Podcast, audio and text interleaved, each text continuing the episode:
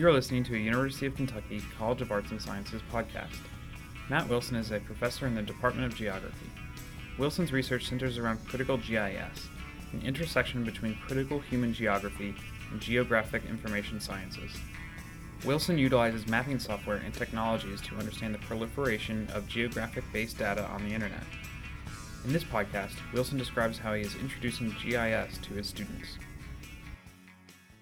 So the, the, the, class project that I'm working on is largely called GIS Workshop. Um, and it informs my research, but its primary focus is trying to figure out ways in which to push geographic information technologies or geographic representation more generally into the community um, by giving community members and community organizations access to tools that otherwise would largely not be affordable to them. Um, uh,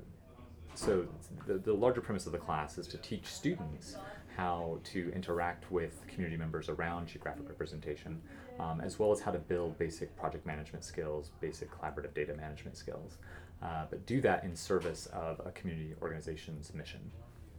So next semester, um, I've made, I've created a series of partnerships with um, with some with some local Lexington Fayette County uh, organizations, as well as uh, as well as one uh, group in Lawrence County, Kentucky, um, working on a, a, a, wide range of things, including health uh, and cultural advocacy, um, uh, food systems work and food deserts, uh, focused on open data sharing and transparency in municipal government,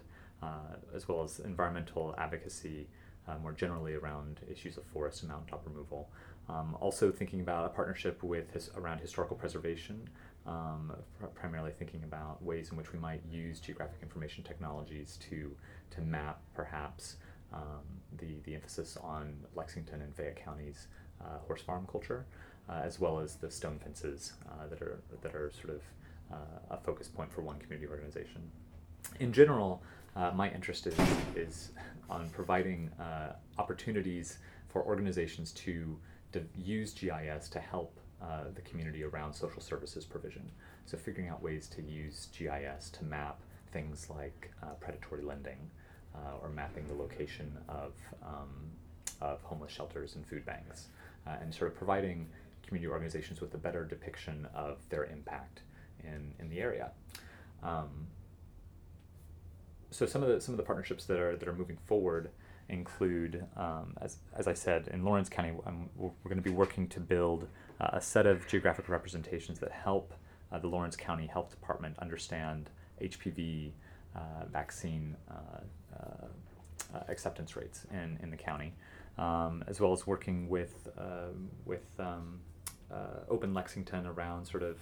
uh, data transparency in municipal government and helping Lexington Fayette urban county government to open up their data records more generally. So using students uh, to, to help uh, reinforce uh, the, the opportunities that come when, when a, a, local government opens up their, their government data practices. Um, also working with Seedleaf, which is a local community organization focused on uh, community and urban gardening. Um, and sort of helping Ryan Koch and the, uh, the people at Seedleaf to better understand sort of their impact in, in Lexington by mapping the location of drop-off points for, for, for, for food um, as well as sort of mapping the urban gardening sort of network in the city more generally. So these are kind of the kinds of things that the students will be working on uh, next semester with myself as a facilitator. Uh, and, and the hope is to sort of build these partnerships for the long term uh, because this is a class that I plan to offer every uh, spring semester uh, so that students will, will continue to sort of build on these partnerships for the future. Using a, we're using a full range of technology. So we're using, um, I would say, the, the sort of professional grade tools, which include things like Esri's ArcGIS, uh, which a site licenses upwards of thousands of dollars uh, for, for certain community organizations or, or certain profit organizations. Um, as well as sort of working with an, uh, an accessible array of, of map or web-based mapping tools, things like Google Maps, uh, that would allow community organizations to better access more freely available mapping tools. So figuring out figuring out ways to to port over some of the rich data that community organizations are collecting and using in their day-to-day mission, trying to figure out ways to map that in the service of, of their, their main mission statement. So the great thing about GIS Workshop is that students will get the bulk of 12 weeks to do these partnerships. So the class is structured around building collaborative uh, collaborative skills and, and sort of project management skills. Um, but the bulk of the class is sort of just getting their hands dirty, working directly with community organizations around data collection, data transformation, data representation, and analysis. Um, the idea being that, uh, that they work with a community partner to develop a needs assessment uh, that helps clarify what exactly the students will provide at the end of the semester, which could be uh, web-based mapping tools, um, you know, paper-based maps that could be used in uh, proposals for uh, grants that the community organization might be interested in. Um, it could be also just basic GIS analysis, so helping helping the community organization know um, if they are targeting the right areas in Fayette County for their work. Um, so doing some basic sort of site suitability analysis, perhaps for things like homeless shelters and food banks, to get a better sense for whether or not those locations are having the greatest amount of impact on, on the community.